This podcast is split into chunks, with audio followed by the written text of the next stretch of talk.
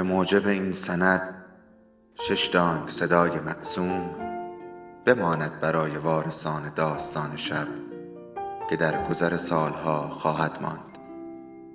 ارادتمند داستان شب.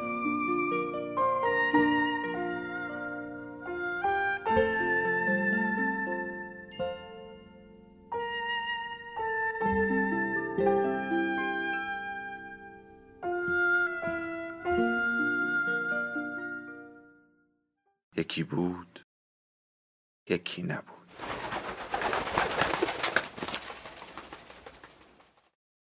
مرزه محمدزاده هستم از پادکست دراما که با همکاری امین اندلیبی در رابطه با تاریخ تئاتر تولید میشه.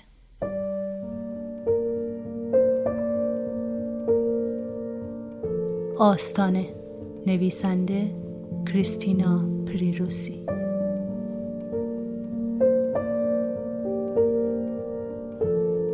زن هیچ وقت خواب نمی بیند و این مایه شوربختی و فلاکت اوست. فکر می کند چون خواب نمی بیند از چیزهایی درباره خودش بیخبر می ماند. همان چیزها که رویاها بی تردید به او می دهند. برای او دروازه رویا وجود ندارد. دروازه‌ای که هر شب باز می شود تا همه یقینها و بدیهیات روز را آماج پرسش کند. آن دروازه رویا را هم ندارد که ما از آن میگذریم. تا به گذشته انواع موجودات برسیم. به آنجا که زمانی دایناسورهایی بودیم میان شاخ و برگ درختها یا سنگهایی در یک سیلا زن بر آستانه میماند و آن دروازه ها همیشه به رویش بسته اند به درون راهش نمی‌دهند. من به او می‌گویم این هم برای خودش رؤیایی است. کابوسی است. اینکه پشت دری بمانی که به رویت باز نمی شود. هر قدر که فشارش بدهی یا کوبه اش را به صدا در بیاری. اما راستش را بخواهید آن دری که به کابوس باز می شود نه چفت و بستی دارد و نه کوبه ای. فقط یک سطح صاف است با رنگ قهوه‌ای. بلند و صاف مثل دیوار. هرچه برام بکوبیم صدایی بلند نمی شود. او با سرسختی آدمی که خواب نمی بیند حرفم را انکار می کند و می گوید توی این دنیا هیچ دری نیست که کلید نداشته باشد. می گویم اینجور درها توی رویاها هستند.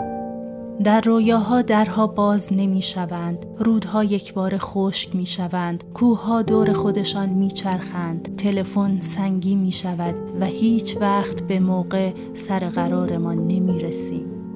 در رویا لباس زیر تنمان نیست تا بدن لختمان را بپوشاند. آسانسور وسط طبقات می ایستد یا محکم به سقف می خورد و وقتی به سینما می رویم تمام سندلی ها پشت به پرده دارند.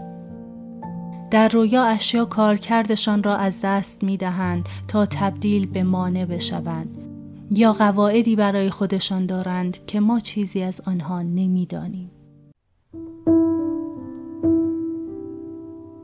او فکر می کند زنی که خواب نمی بیند دشمن زنی است که بیدار می ماند.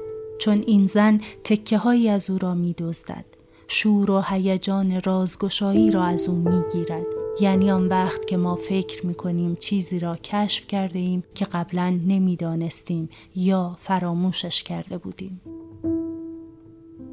با لحنی غمزده می گوید خواب تکه ای از نوشته است چیزی که من بلد نیستم بنویسم و همین مایه تفاوت من با دیگران می شود. با همه آدم ها و حیواناتی که خواب می بینند. مثل مسافر خسته است که دم دروازه مانده ثابت و بی حرکت مثل یک گیاه. محض دلداری به اون می‌گویم شاید آنقدر خسته است که نمی‌تواند از درگاه عبور کند. شاید پیش از آن که بخوابد بیش از حد به دنبال رویاهایش میگردد و وقتی آن تصویرها پیدایشان می شود آنها را نمی بیند چون فرسودگی زیادش آن چشمهایی را که درون چشم اوست بسته است. ما وقتی میخوابیم دو جفت چشم داریم. یکی آن چشمهای بیرونی که کارشان دیدن ظاهر چیزهاست و با روشنایی سر و کار دارند و دیگری چشم رویابین. وقتی چشمهای اول را میبندیم چشمهای دیگر باز می‌شوند. او مسافری از راه دور است که بر آستانه میماند. نیم جان از خستگی. و دیگر توانی ندارد که به آن طرف برود یا از رود یا از مرز عبور کند چون هر دو جفت چشمهایش را بسته است. در جوابم فقط می‌گوید کاش می‌شد چشمهایم را باز کنم. گاهی اوقات از من می‌خواهد رویاهایم را برایش تعریف کنم و می‌دانم که بعدها در خلوت اتاقش با چراغ خاموش مثل دختر کوچکی که می‌خواهد دست به کاری زشت بزند پنهان می‌شود و سعی می‌کند خوابهای مرا خواب ببیند. اما خواب دیدن خواب دیگری دشوارتر از نوشتن داستان آدمی دیگر است. و این ناتوانی پاک از کوره در میبردش فکر می کند من قدرتی دارم که او ندارد و همین مایه حسادت و زخم زبانش می شود. دلش می خواهد پیشانی من پرده سینمایی باشد تا وقتی میخوابم همه تصویرهای توی خواب را بر این پرده تماشا کند. اگر توی خواب لبخندی بزنم یا حرکتی بکنم که نشانه ناراحتی است بیدارم می کند و با لحنی و آمیز می پرسد چه چیزی مایه شادی یا هم شده. من همیشه جواب دقیقی ندارم. رویاها آنقدر ظریف و شکننده اند که تا بیدار می‌شوی ناپدید می‌شوند. به کارتونک چشم فرار می کنند و به انکبوت های انگشت ها فکر می کند دنیای رویا یک زندگی اضافی است که بعضی از ما داریم و کنجکاویش فقط وقتی کم و بیش ارضا می شود که من آخرین رویایم را برایش تعریف کرده باشم. تعریف کردن رویا از دشوارترین هنرهاست. شاید فقط کافکا قادر بود رویا را تعریف کند بی آنکه رمز و راز آن را حذف کند نمادهایش را ناچیز جلوه بدهد و اقلانیش کند. درست مثل بچه هایی که تا به تحمل کوچکترین تغییر را ندارند و عاشق تکرار هستند یک سر اصرار می کند یک رویا را دوباره و سه باره برایش تعریف کنم. قصه ای پر از آدم هایی که نمی شناسمشان شکل هایی عجیب و غریب تصادف های غیر واقعی در جاده و چقدر دلخور می شود اگر در روایت دوم چیزهایی باشد که در روایت اول نبوده. چیزی که بیشتر از هر رویایی دوست دارد رویای درون رحمی است. رویای آب. دارم زیر خطی مستقیم که بالای سرم است راه می روم و آن زیر هرچه هست آب زلالی است که خیسم نمی کند و وزنی ندارد. نه میبینیش و نه احساسش می‌کنی اما میدانی که آنجاست. دارم روی زمینی پوشیده از ماسه نمناک راه می‌روم. پیرهن سفید و شلوار سیاه پوشیدم و دوروبرم ماهی ها شنا می کنند. زیر آب می خورم و می نوشم اما هیچ وقت شنا نمی کنم و شناور نمی مانم چون آب درست عین هواست. و من خیلی طبیعی تنفسش می کنم. خط بالای سرم حدی است که هیچ وقت از آن عبور نمی کنم. علاقه ای هم ندارم که بالاتر از آن بروم. به او می گویم این شاید رویایی قدیمی باشد رویایی از گذشته مربوط به منشأ ما وقتی که هنوز مردد بودیم که آدم بشویم یا ماهی به سهم خودش رویای پرواز را دوست دارد. پریدن از این درخت به آن درخت پرواز بالای پشت بام ها گاهی اوقات وقتی میخوابد با نوک انگشتهایم پیشانیش را کمی فشار می‌دهم تا رویایی بیرون بیاورم. بیدار نمی شود اما خواب هم نمی بیند. برایش آخرین رویایم را تعریف می کنم خواب یک زندانی در سلول انفرادی جدا شده از روشنایی، زمان، فضا، صداهای آدمیان، افتاده در بینهایت سکوت و تاریکی. نگهبانی پشت در سلول است و زندانی این قدرت را دارد که از پشت دیوار انگار که از پشت قشای رحم رویاهایش را به ذهن نگهبان تزریق کند و نگهبان از آن به بعد آرام و قرار ندارد چون گرفتار رویاهای زندانی شده. نگهبان به او قول می دهد آزادش کند. به شرطی که بتواند شیری را که یک سر توی خواب شکارش می کند از او دور کند. او خشک و خشن می گوید آن زندانی تو هستی. رویاها مثل صندوق هستند. رویاهای دیگری توی آنهاست. گاهی اوقات پیش می آید که ما به جای اینکه در رویای اول بیدار شویم در رویای دوم از خواب می پریم و این نگرانمان می کند. در رویای دوم سعی می کنم او را صدا بزنم اما جواب نمی دهد. صدایم را نمی شنود. بعد من بیدار می شوم و دوباره صدایش می زنم. آغوشم را برایش باز می کنم بی آنکه بدانم این رویای اول است و این بار هم جوابم را نمی دهد. به او پیشنهاد می کنم پیش از خواب دوتایی با هم داستانی بسازیم. حتم دارم قسمت هایی از آن از ذهنمان می رود اما بقیه داستان که هر دومان با هم سر هم کرده ایم بی آنکه خودمان بفهمیم به چشم درونمان راه می یابد. همان چشمی که فقط وقتی باز می شود که چشم بیرونیمان بسته باشد و اینطور او سرانجام موفق می شود خواب ببیند. به او می گویم با هم تا آستانه جلو می رویم. بعد وقتی به آنجا رسیدیم از هم جدا می شویم. پیشانی هم را می بوسیم و هر کدام جداگانه از دروازه رد می شویم. او از دروازه خودش و من هم از دروازه خودم. و صبح فردا بعد از سفرهای متفاوت باز همدیگر را می بینیم. تو از درخت هایی که دیدی برای من حرف می‌زنی و من از کشتی که مرا به شهری برد که امیدوارم دیگر چشمم به آن نیفتد. آن شب سر وقت همیشگی به بستر می رویم و نوبت من است که داستانی را شروع کنم که قرار است ما را با هم و بی آنکه خودمان احساس کنیم به آن دروازه مبارک برساند. شروع می کنم. مردی توی یک اتاق خالی است.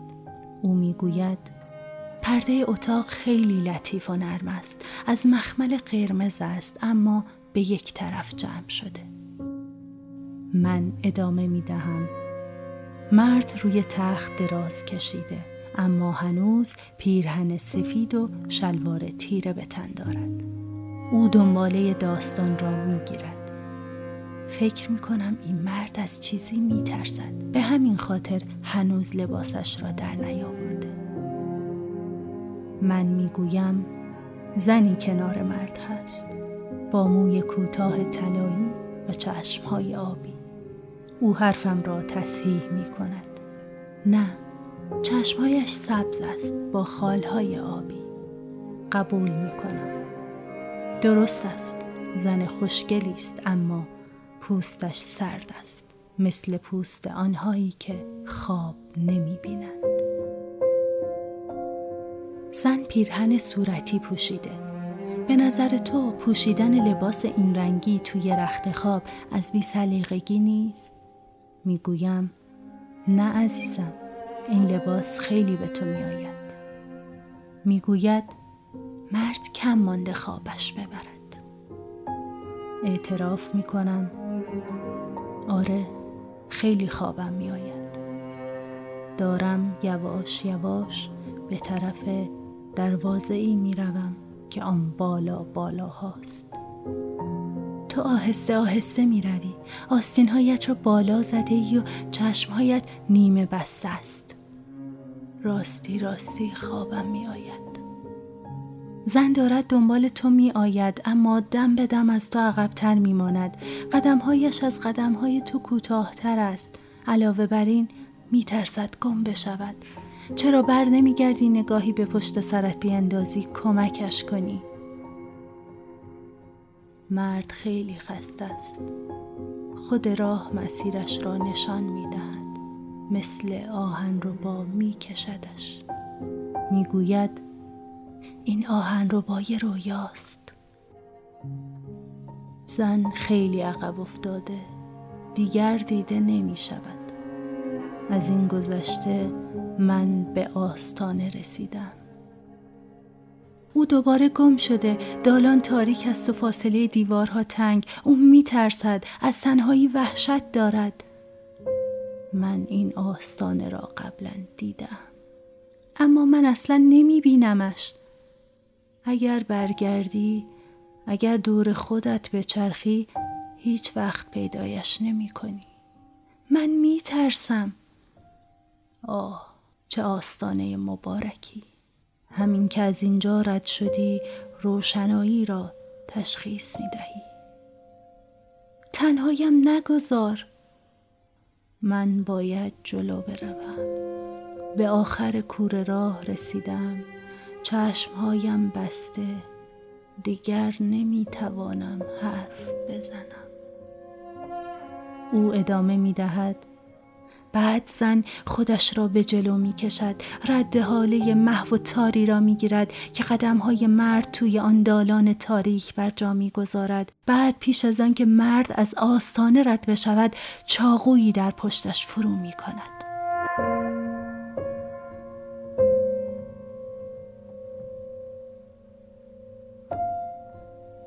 من جلوی آستانه تلو تلو می خورم مثل آدمی زخمی آرام آرام توی رویا سقوط می کنم عجیب است.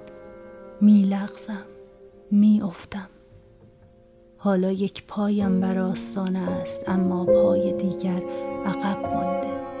جلو نمی آید حتم دارم که توی رویای دوم هستم. هرچند درد پشتم احتمالا از رویای اول است.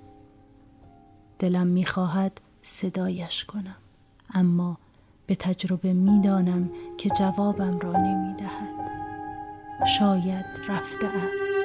درست همان وقت که من بیهوده تلاش می کنم تا بیدار شوم و می لغزم و توی لجه خون می افتم.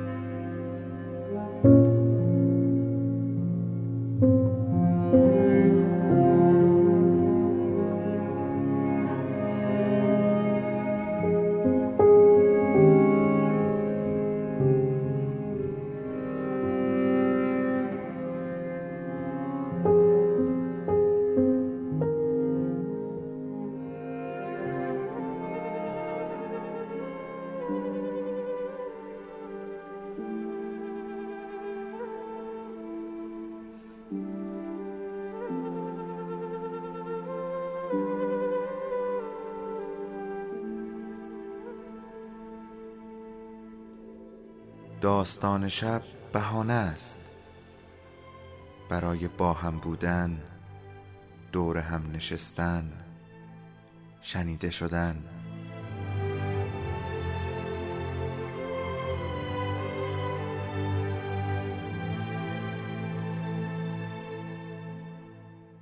صدای افسانه ها رو میشنویم